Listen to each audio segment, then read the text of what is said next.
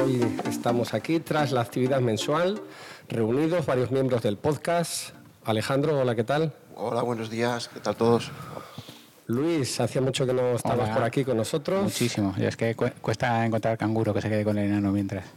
Yo que soy Oscar, capitaneando aquí el capítulo y tenemos a Cristian García Patuflins que hoy ha venido a hablarnos de domótica. ¿Qué tal, Cristian? ¿Qué tal muy estás? Muy, muy contento, ahora ya relajado después de la, de la charla.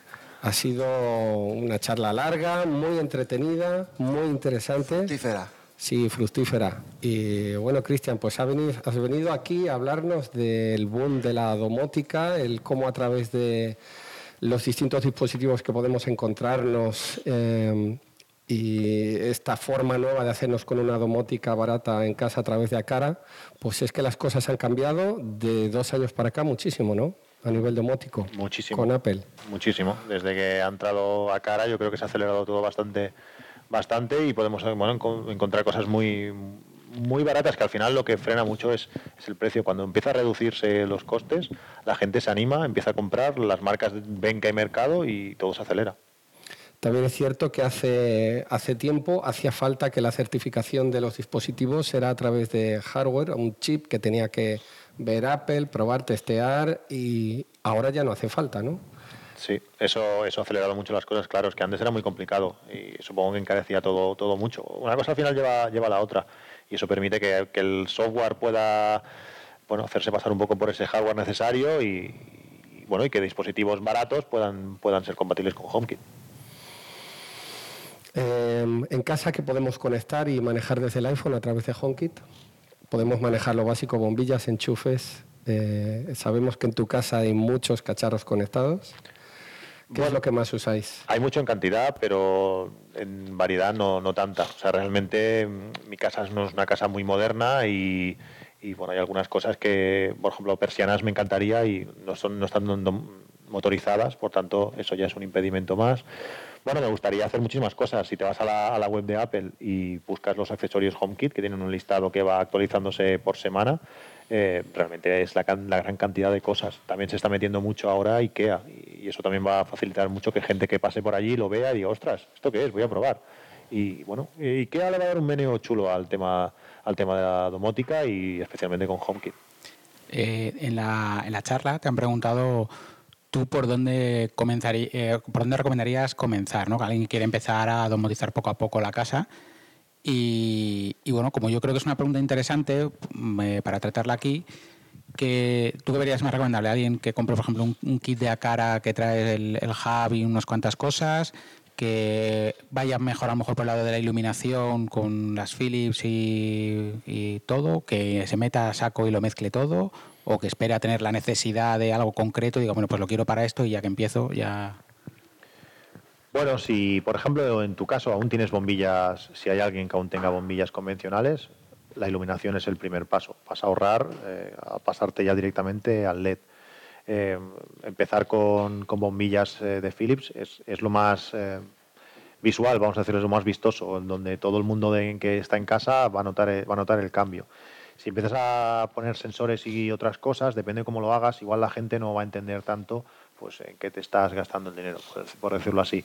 Luego también es verdad que con Acara los precios son tan relativamente económicos que con poco dinero, con 100 euros, puedes llenar la casa de muchos, de muchos cacharros. Si tienes una, utilidad real, al final es eso, es encontrar tu caso de, ostras, nos iría bien pues eh, poder hacer esto. Eh, y a cara es, un paso, pero la mayoría de cosas eh, al final acaban eh, yendo hacia la luz. O sea, los sensores es para que se enciendan bombillas, los de la puerta también, no sé qué. Pues al final yo empezaría siempre por, luz y a partir de aquí jugaría con el resto. El problema es que la gente tiene un desconocimiento total porque, claro, juegas con muchos, muchas cosas. Por ejemplo, las Kogi, tú coges, apagas el interruptor y se fastidia la Kogi. Entonces, es un fastidio. La gente no entiende que, es, que a lo mejor mejor tirar ya de un hub y que eso controle una tecnología y luego ya los interruptores vayan por otro lado. Y al final eso se, complica la cosa. Sí, tienes que protegerte un poco de eso y sobre todo al principio que, que, aunque la gente lo entienda, y te digo, yo he sido el primero que he instalado bombillas y que instantáneamente, instintivamente, perdón, llegas, haces el gesto, la memoria gestual y apagas el interruptor y dices, ostras, pero ¿cómo? Yo mismo me, me estoy fastidiando.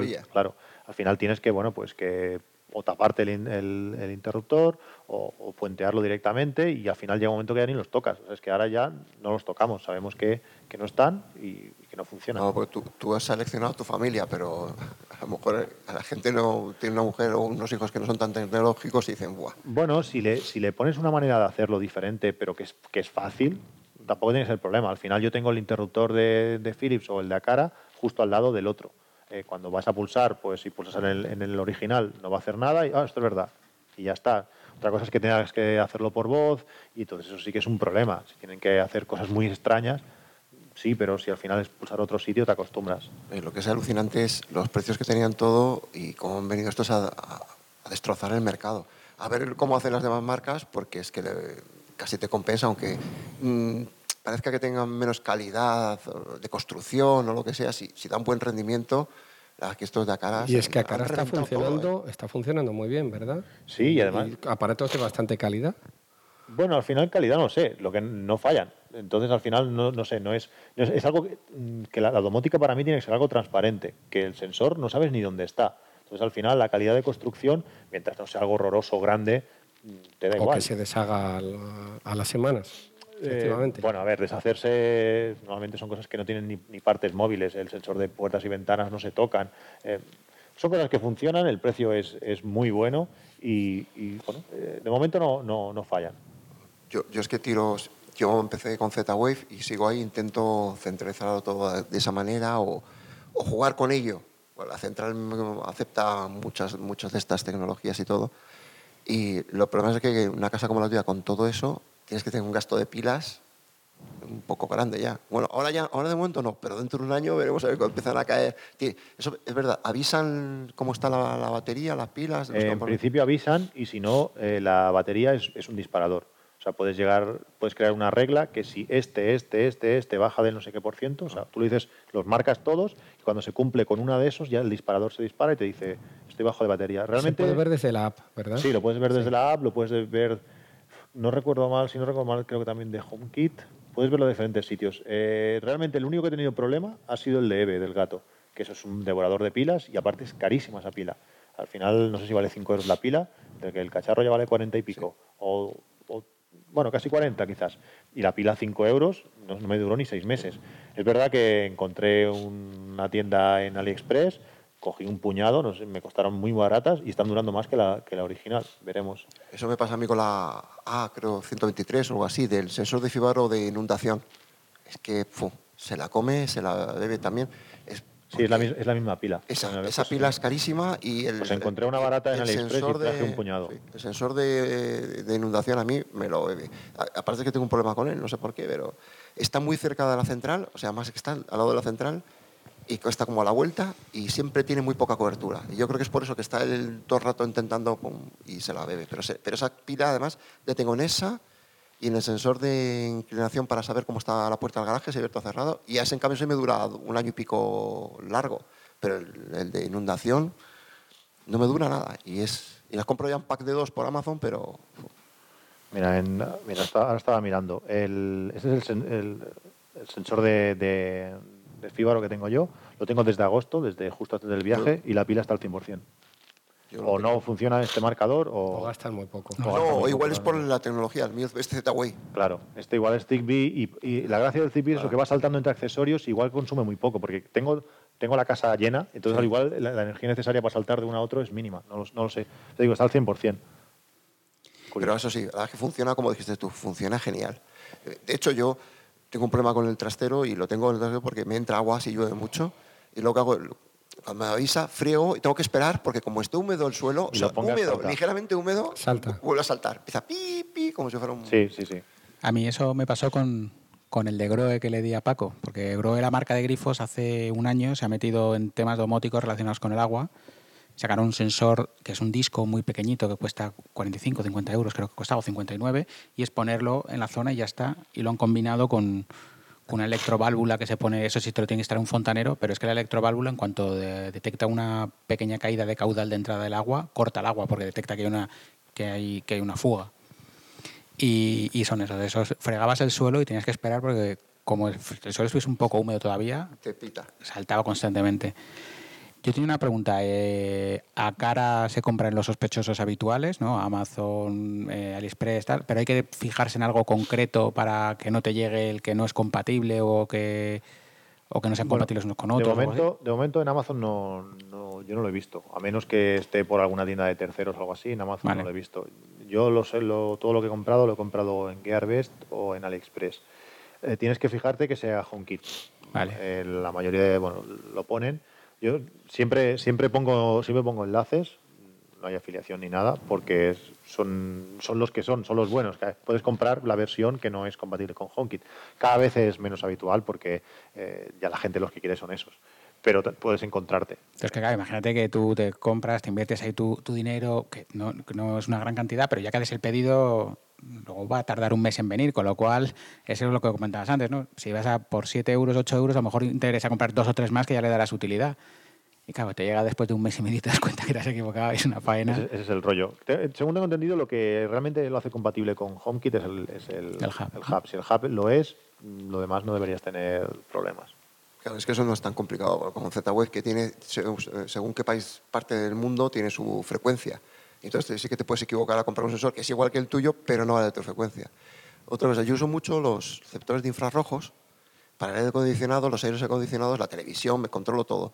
En, la cara no he visto que, haya. No, creo, que, creo, que, no lo hay. Es un mundo que no, que no he entrado. al final, eh, el aire acondicionado. Es que, claro, todo esto de la domótica al final son casos muy particulares. Tener esta puerta, no sé qué. Yo no soy muy amigo del aire acondicionado, una historia que tuve hace, hace años. Y, la televisión, al final, la controlo siempre desde el, desde el móvil ya. Entonces, no, no, no he tenido necesidad. Pero sí que hay mucha gente que está utilizando algunos y mediante Homebridge controla también. Eh, como lo uso como bomba de calor, a lo mejor no estoy en casa o venimos de viaje y cuando estoy llegando, pum, lo pongo y ya está la casa caliente. Porque tiro más de calefacción eléctrica, ¿verdad? Pero a mí he visto, me ha resultado curioso que no he visto ningún dispositivo de ese, no, No, pero bueno, no lo sé si en, si en China lo tienen, si en el Mi Home hay, porque es que tienen mm. dispositivos y como decían antes, no, no todos los, los traen aquí, porque realmente tienen un montón de cosas. Pero es que está avanzando, es que tú vas a la aplicación de, de Acara y vas viendo como cada semana aparecen cosas nuevas. Hoy habían dos o tres cosas nuevas que no, que no había visto.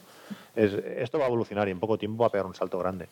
Cristian, antes hablábamos de la potencia que supone tener en tu iPhone tu casa controlada, pero tu iPhone tocar. A la hora de hablar, a nivel de altavoces, que sabemos que has probado mucho los de Alexa, no sé si también los de Google, esto de hablar y manejar todo hablando, en tu experiencia de uso, ¿cómo ha sido? Es decir, ¿tú prefieres tocar? Yo en casa no tengo altavoces, por ejemplo, y me, me produce un pelín de rechazo, pero quizás porque no lo he usado o no lo tengo. ¿Qué tal los eh, altavoces de Alexa, los de Google, lo que hayas probado? Google no me gusta su política y no, no, tengo ninguno. Cuando teóricamente de aquí un mes o algo así los altavoces Sonos serán compatibles con Google, igual lo activo y, pruebo. Pero no lo, no lo, creo, no lo sé, ya, bueno, ya veremos. Pero Alexa funciona bien con sus cosas. Eh, aunque mucha gente dice lo contrario, para mí es bastante más delicada que, que, Siri. Siri es capaz de interpretar bastante. Al final, a la hora de reconocer lo que dice, lo que dices lo reconocen más o menos todos bien, pero interpretar es, la clave. Siri te permite pues jugar un poquito más con sinónimos o con frases específicas, pues para entender la luz no hace falta que se diga entender, sino le puedes decir pon o puedes decir Alexa para eso es más, más cuadriculada.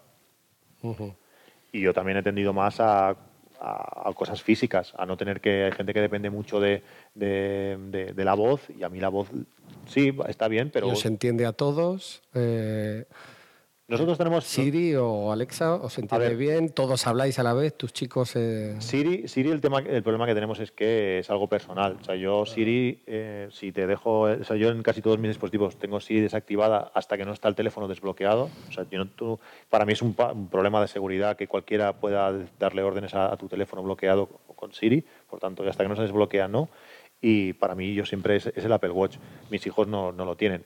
Luego también tenemos el hándicap de que nosotros en casa hablamos en catalán. Entonces mis hijos son, son pequeños, hablan en castellano perfectamente, pero ese momento de pensar, eh, pues bueno, no, que también los entienden bien. Y mi hijo, por ejemplo, mi hijo ya tiene nueve años, mi hijo le habla a Alexa cada noche para que le ponga su cuento, no tiene problema ninguno. O sea, Alexa en ese sentido tiene cuentos, una pasada. O sea, realmente para niños eh, a, veces hasta se pasan. Eh, tiene una multiplicación y le pregunta a Alexa el resultado. Entonces tienes que vigilar un poco a ver dónde vas. Son esas cosas. O sea, que lo recomiendas, está bien.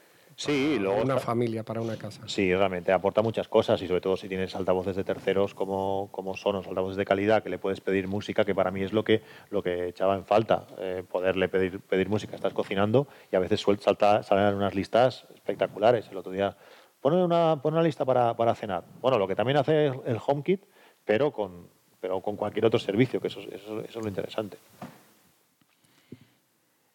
Voy, bueno, yo eh, el caso de la domótica lo quiero aplicar en, una casa que tengo en la sierra, donde a día de hoy, digamos que no tengo wifi, ¿vale?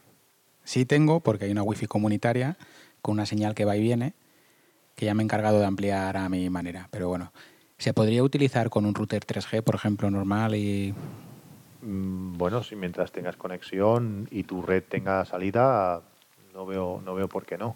En principio sí, ¿no? Sí, no, no tiene por qué. Bueno, Sí, a ver, que el tema es eso. Tú cuando, eh, cuando hace, no sé, dos meses que, compré el Orbi, la esta red Mesh, y tiene un sistema de control de, parental super bestia. El Circle este de, Disney creo que es, es, brutal. Puedes definir un montón de cosas. Y ahí también puedes ver todo el registro que cada usuario hace con, con sus dispositivos, aparte de limitar tiempos, de, un montón de historias. Pero cuando tú ves la gran cantidad de información por segundo que sacan de todo, claro, tú ahí ves todas las llamadas que hacen cualquier cosa de Apple, de Google, Alexa, eh, da miedo y todo, ¿eh? Claro, si todo eso está todo el rato, yo no sé los datos que te puede llegar a consumir, porque todos estos dispositivos al final están haciendo llamadas continuas. Claro, eso es la, la otra duda, que aquí a lo mejor si te vas a poner una tarifa de 20 gigas, pues para eso te contratas una fibra en la casa, que te va a costar lo mismo y vas a ser más estable. Ya. Eh, no, no lo sé, claro, es que al final hasta que no tienes la experiencia. Sí, sí, no, no, pero yo, es lo que, o sea, yo acabo de arreglar la casa y no lo he metido todo de serie porque quiero ver realmente lo que, lo que voy a hacer, ¿sabes? Voy a empezar poco a poco. De hecho, el fontanero con el que yo trabajo me ha dado un, termostato de 24 euros que me jura y perjura que funciona perfectamente, que se puede encender por wifi desde, desde la distancia y ahí lo tengo encargado a ver cuándo llega y lo probaré. Yo tengo en casa, que también quería compartirlo, em, tres bombillas Wemo y cuatro enchufes que los hago compatibles con HomeKit a través del HomeBridge, que hemos hablado de ello. Y funciona perfecto a través de una Raspberry Pi. Lo tengo ahí todo el rato funcionando. Eres un valiente, ¿eh? Sí. Bueno, voy a, haciendo honor a la verdad, eh, de vez en cuando falla y lo tengo que resetear a través de una aplicación que está configurado. Y luego tengo un enchufe Cogeek y tengo el kit de Acara, el kit de cara sorprende por lo rápido, lo, bien que funciona, lo fácil que va todo, los, el tema de los sensores, tengo uno en, el dormitorio, otro en el salón, pero sí lo tengo todo centralizado desde la app casa, entonces en mi caso está resultando una experiencia muy positiva, pues esto en realidad es que es más cómodo, ya no hay luces que ya no enciendo a mano, que ya me acostumbro a no pulsarlas. Eh, bueno, pues está siendo, aquí tenía apuntado ¿Cómo ha cambiado tu vida la domótica, Cristian? ¿O en tu casa habéis cambiado hábitos? ¿Simplemente es una comodidad más de nuestros días? Bueno, cambiar mi vida es mucho decir, ¿no? Porque, bueno, al final son cosas que haces de otra manera y, ya está. Pero, pero realmente han cambiado muchas cosas, muchos comportamientos. Los baños van los dos totalmente eh, automáticos, no, tienen interruptor. Ya no pulsáis nada. Bueno, a ver, miento, en el, lavabo no, el baño sí, porque cuando, cuando estás bañando tienes que activar eso para que no se te apague. El recibidor, por ejemplo, también se enciende automático. el pasillo mm, funciona solo y además, según el horario, con más o menos brillo, para lo que comentaba antes, para que mi hija no, que le da la luz directa, no, no se despierte. Es decir, hay pequeñas cosas que están súper bien. Luego, luego te sientas allí, tenemos un ambiente que es el ambiente relax, que te apaga las luces del comedor y te enciende la lámpara un 25%. Y si está la tele encendida, te pone la luz de ambiente detrás, que es espectacular. O sea, realmente, si, si le dices ambiente fútbol, te hace lo mismo y además te lo pone en verde porque, o sea, hay pequeñas cosas que, lógicamente, podrías vivir sin ellas, pero cuando te acostumbras, va muy bien. Y, y el ejemplo más claro es que lo he montado yo, lo he hecho yo, pero es que mi mujer también lo usa. Y, y no, y no está obligada. Que, que eso, que eso, eso es lo mejor. Claro, cuando ves que los demás también lo utilizan, pues bueno, dices, pues está bien, es cómodo y es interesante. Eh, asegurar que, que todas las luces están apagadas está bien, eh, asegurar, intentar reducir consumos. Con, bueno, todas las cosas son interesantes y yo creo que son útiles. Yo también tengo un pulsador de ese para apagar las luces eh, al salir de casa y pues la verdad es que está muy bien. Antes te tenía que cerrar la puerta, encender el iPhone, ir al enchufe y apagarlo. Y ahora ya lo hago antes de cerrar la puerta. Ahí está. Yo tengo varios pulsadores de estos. En, la mesita del dormitorio tengo otra. Entonces, pases por casa, todas las luces van, se van encendiendo solas y cuando te acuestas, ¡pup! le das y se apaga todo. Ha habido un momento álgido en la charla, que es cuando compartías con todos algo que ya hemos escuchado en tus podcasts estas semanas, que es la forma en la que abres la puerta de tu casa hablando al iPhone y diciendo, abre la puerta, a tu Apple Watch, entiendo. Que eso es así como muy espectacular, pero no es tan difícil, sino que es abrir el telefonillo, poner un relé ¿no? y activarlo a través de un enchufe que ya sea compatible con HomeKit. Sí, es que la gracia es eso, es que es algo tan simple, tan fácil de hacer, sacándole un cable. Yo no te había entendido con los podcasts, quizá porque el día que lo contaste andaba yo un poco acelerado, pero es que... Sí, puede ser. Me ha preguntado muchísima gente. No sé explicarme mejor. O sea, eh, no, al final. no es que quiere es- decir que esté mal explicado, es- sino es- que es hoy cuando lo he entendido también con las fotos. Es que yo creo que hoy cuando has visto el aparatito y te dicen por aquí es donde entra la corriente y esto es lo que se encarga de unir el cable del telefonillo, Claro, es cuando dices, Si ya no sabes cómo funciona, está, lo que es un claro. reloj, cómo funciona, Claro, yo lo comenté en un podcast Y al darle tuve corriente- muchísimas preguntas. Mucha gente me preguntó, Sí. oye, pero no sé qué. Luego lo comenté en otro podcast y allí puse el enlace para que la gente. Pero claro, al final te lo tienen que explicar. Es decir, oye, mira, esto es un imán y ya lo atrae y conecta. y- que no tiene, no tiene más. Es, es tan sencillo, es tan efectivo y funciona tan bien. No sé si "Oh, no, es que a veces falla. No, no, es que no falla nunca. Bueno, es que al final, por voz, encender una bombilla es lo más fácil del mundo y lo que estás haciendo es eso. El, el único problema es eso, que funciona solamente con instalaciones de telefonillos Sí. tra- más tradicionales. O sea, en un bloque grande también como el mío, los nuevos telefonillos estos que es de los que metes un código y campanita que va por centralita, Ahí no funciona. es difícil. Y como te encuentres una comunidad de estas en las que en la equivocación de funde tocar cables, fundes todos los telefonillos, porque hay instalaciones que van en cascada, de arriba todos encajados unos con otros. No va, no va como decía Cristian, va mi cable directo al telefonillo, no, suelen ir en cascada. Y a mí me ha pasado más de una vez que llegas, lo desmontas temporalmente para que vas a tirar esa pared abajo y a los dos minutos Y tienes a, todos los, tienes a todos los vecinos ahí diciendo, nos has dejado sin telefonillo todos. hombre, realmente si tu portero funciona, el típico de que das a un botón, aunque tengas código, das a un botón para poder abrir abajo desde tu casa, y lo, lo- está solucionado igual. No, depende, depende. Sí, es que hay algunos que si no te llaman y, y- y no se enciende No, la cámara, si no, no sé qué, no, no puedes funciona, algo funciona. así. Eso me han comentado mucho. Sí, sí, sí, no, no, porque es eso, porque tienen un sistema para evitar que, por ejemplo, viene alguien a tu casa y, Que lo dejen y en vez, descolgado, y en ¿no? vez de, y en vez de hablar estés que, que en vez de decir, oye, que subo, estés un momento tal y llega alguien desen- eh, descuelga y esté escuchando tu conversación. Bueno, son cosas que les van poniendo que nos fastidian estas cosillas de fin de semana, de me pongo el fin de semana y lo dejo funcionando, pero, pero bueno, con privacidad también. Ya sacarán algo para eso. Háblanos del futuro a corto plazo a nivel HomeKit y luego vamos a soñar un poco cómo puede ser a largo plazo eh, y si porque un poco es ciencia ficción lo que estamos haciendo ya. Estamos eh, encendiendo ya apagando aparatos sin tocarlos. Eh, puedo llegar a mi casa ya hoy en día y decir enciende la luz se van a encender Eh, ¿cómo ves que va a avanzar esto en tu experiencia? Sí, realmente es algo ciencia ficción. Yo tengo, por ejemplo, el sensor de puerta que me puede avisar si alguien intentan entrar o lo que sea, pues cuando yo abro la puerta automáticamente se enciende la luz del, del recibidor y lo hace tan rápido que a veces te da la sensación de que estaba encendida. Pasa como la luz de la nevera, el chiste de la nevera que si a ver si hizo un agujero, a ver si se apagaba o no, pues lo mismo. Mi hija mira por, por el agujerito de la llave a ver si se han apagado las luces. Pues eh, es que lo hace tan rápido, es tan, es tan bueno, funciona tan bien que es sorprendente. El futuro a corto plazo, pues yo estoy esperando IKEA, qué movimientos hace IKEA. Apple a ver en la próxima WWDC a ver qué hace. Que el tema de la jugada que ha hecho con introducir las televisiones en HomeKit, eso, eso va a estar, va a estar chulo. Pero IKEA tiene ideas muy buenas, el store, las stores estas que, que opacas y, y translúcidas que tiene va a ser algo muy interesante y por ahí van a ir los tiros. Al final se trata de bajar precios un poco y la gente se va, se va La a gente echar. se va a meter, yo creo. Sí, sí, sí. Sí, el negocio, yo creo que a medio plazo también es cada vez ir, ir imitando de una manera más inalámbrica los protocolos por cable. O sea, si, si yo estoy terminando ahora una casa que, que- que conocéis todos, que habéis visto un montón, Y es impresionante, o sea, lo que se va a hacer con domótica por ahí. ¿eh? O sea, es que el señor entra con, con el coche en la parcela y se le enciende el caminito de luces hasta la casa. Eso ahora se puede hacer, pero es que nosotros con ese sistema vamos a, estamos controlando el riego, estamos controlando la iluminación exterior. Hay un sistema, el salón tiene casi 90 metros cuadrados que te asegura que la intensidad de la luz de absolutamente todos los focos que hay en el salón son exactas, o sea, no hay variación. Cuando con un sistema inalámbrico a día de hoy, una superficie tan grande, de un punto a otro tú notas que no están exactamente al mismo. Yo te digo que hay que tener mucho ojo para verlo, yo no soy capaz de verlo, pero a mí me lo aseguran que con ese sistema es así. Y, y claro, eh, todo eso que se ahora mismo necesita por capacidad que vaya cableado, poco a poco se va a ir solucionando y se va a ir pasando a- al inalámbrico.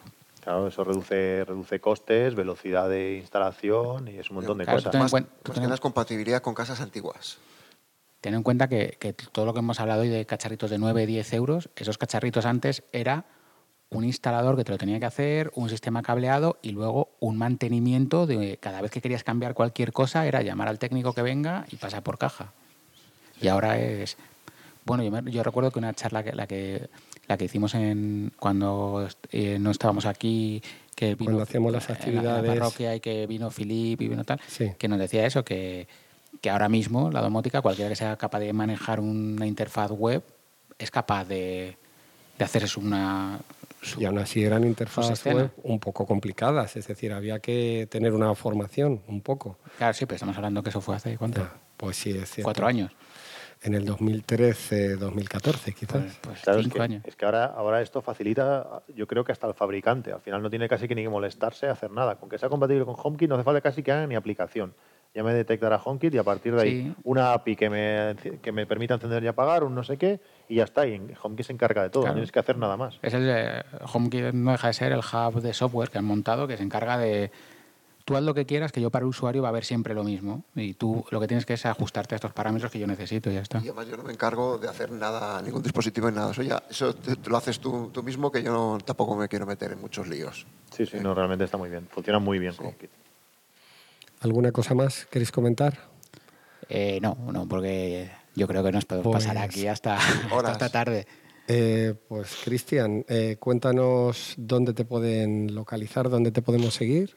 Bueno, y pues nos despedimos. básicamente en, en el podcast, el podcast corto, este AppsMac en 8 minutos y siempre por Twitter, en arroba patuflinks. eh, estoy disponible para lo que, lo que haga falta. Bueno chicos, pues nos vemos en el siguiente capítulo. Muy bien, pues nada, gracias a todos por escucharnos y bueno, yo creo que después de esta me, me da a mí que voy a tardar unos meses en volver a grabar. Sí, Así porque que- Luis va a ser papá otra vez dentro de poco. Ya nos contarás. Sí, sí, ya os contaré. Mira, yo no voy a ser papá, pero que tengo la casa llena de dispositivos domóticos. Creía que ibas a decir llena de niños. Bueno, no, niños no tampoco. Me voy a lanzar a comprar todavía más, porque hasta él me había quedado en un limbo y que ya estaba, tenía todo más o menos lo que me interesaba de organizado, pero es que esto me está rompiendo otra vez los esquemas. Bueno, pues un saludo, un abrazo a todos. Gracias Cristian por compartir con nosotros lo que sabes sobre domótica y esperemos verte pronto. Para mí ha sido un placer volver a, volver a visitaros. eh, me lo he pasado muy bien y me alegra mucho de, de volver a veros. Muy bien, pues un abrazo y hasta la próxima. Saludos. Adiós, hasta luego.